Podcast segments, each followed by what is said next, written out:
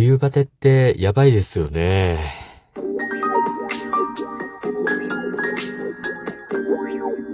ご機嫌いかがでしょうか？いつもリアクションやお便りなど応援ありがとうございます。205回目の配信です。今日も後日研究所から海運メンタルアドバイザー占い師明恵がお送りいたします。この番組は熊本の裏表のある占い師の私こと明恵がお客様と鑑定以外での接点を持ちたいと考え、普段気になったことや思ったこと、ためになりそうなこと、皆さんのちょっとした疑問への回答などを、占い師の視点で独断と偏見であれこれとつぶやいています。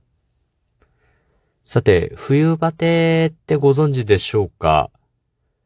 冬バテとは冬に起こる数々の体調不良のことで、主に症状としては頭痛、倦怠感、肩こり、意欲低下といった夏バテに似た症状を引き起こしますと言われています。はい。で、これね、あの、心とか体に異変となって現れる症状なんですよね。なってみると結構きついですね。私、ちょっと早くもね、冬バテの症状出ちゃっています。で、これ原因があって、原因はもう寒暖差なんですね。このね、暑かったり寒かったりっていうか、急にこう寒くなったりとかすると、自律神経が乱れるんですよ。でこの自律神経の乱れが原因だそうです。自律神経というのは、呼吸とか体温調整とか血流などの体のバランスを整える神経なんですけど、この神経のバランスが崩れると、うん、体とかですね、心に不調となって現れてしまうんですね。私、あの、頭痛、肩こり、倦怠感、意欲低下、全部来ましたよ。なんかね、ちょっとしんどかったんですよね。で、風邪でもひいたのかなと思って熱を測るんですけど、熱はないんですよね。で、別に食欲もありますし、動こうと思ったら動けるんですけど、なんせなんか、だるくてですね、やる気が起きない。なんで、気分もちょっと沈んでくるんですよ。なんか調子が悪いもんですから。何が起きてるんだろうと思ったら、冬バテというのに、あの、該当しましたね。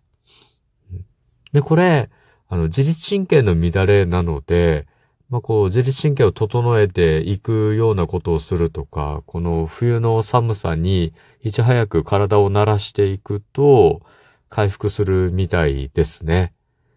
うん。で、それでも回復しないときはもう病気になっちゃうので病院とかですね あの、専門家の厄介にならないとダメなんですけど、ひとまず、あの、対処する方法としてはですね、まず体を温かくすると。寒さ、ね、寒暖差での自律神経の乱れなので、まあ、体を温かくしましょうっていうのと、あとこう、余計な力がね、寒いと体に入っちゃうんですよね。で、首肩に力が入った状態で筋肉が固まると肩こりとか首の痛みとなって現れますし、まあそういうところから血流が乱れて、で、頭痛がしだすとかっていうこともあるので、体をほぐすというのがありますね。うん。それから、こう、まあ、体を温めるようなものを食べましょうというところで栄養を取るというやつですね。しっかりした栄養を取って、まあ、体にエネルギーが行き渡るようにするとかですね。体を温めるようなものを食べるというようなことも対処法としてありますね。で、これが一応その体をケアする方法ですね。あと、まあ、メンタルの方のケアなんですけど、メンタルの方のケアは、その朝日を浴びるというのがありますね。これは朝日を浴びることによって、幸福ホルモンのセロトニンの分泌を促していくという狙いがあるんですよね。もちろんその朝日を浴びることによって自律神経整うと言われているんですけど、まあ体内時計が整うとかですね。生活サイクルが整うということもあるんですけど、一番の狙いはセロトニンを分泌して、ね、幸福ホルモンで、あの、なんていうかな、心を回復させていくという狙いがあります。あと、純粋に心の疲れっていうのは脳の疲れであったりするので、まあ、早く寝るっていうところでですね、まあ、体を休めて、脳を休めて回復を図るというようなことも心の回復につながるというふうに考えられます。うん。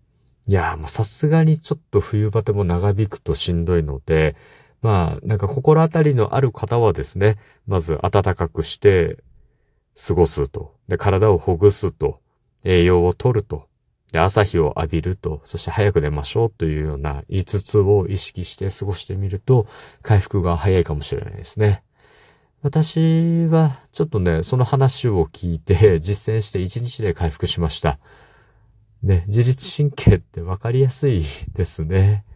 はい。まあ、ただ冬バテは本当にね、なんか気づかずに過ごしてる時はしんどかったので、まずはね、ちょっとこう、冬バテの症状で、ちょっと調子悪いなと思う人は、ぜひぜひ、あの、対処法5つやってみてください。もう一回言うと、暖かくして過ごすと。で、体をほぐすと。栄養をとる。そして朝日を浴びる。早く寝るという感じですね。やってみてください。おすすめですよ。はい。さて今日は冬バテについてお話しましたが、いかがだったでしょうか？お話した内容があなたのお役に立てば嬉しいです。次回も聞いていただけると励みになります。そしてリアクションいつもありがとうございます。お便りやリクエストなどありましたらお気軽にお申し付けくださいませ。今日も最後までお付き合いいただきありがとうございます。今日も明日も明後日もあなたにとって良い一日でありますように。裏表のある占い師の独り言、海運メンタルアドバイザー、占い師名がお送りいたしました。それではまた鑑定や次の配信でお会いしましょう。バイバイ。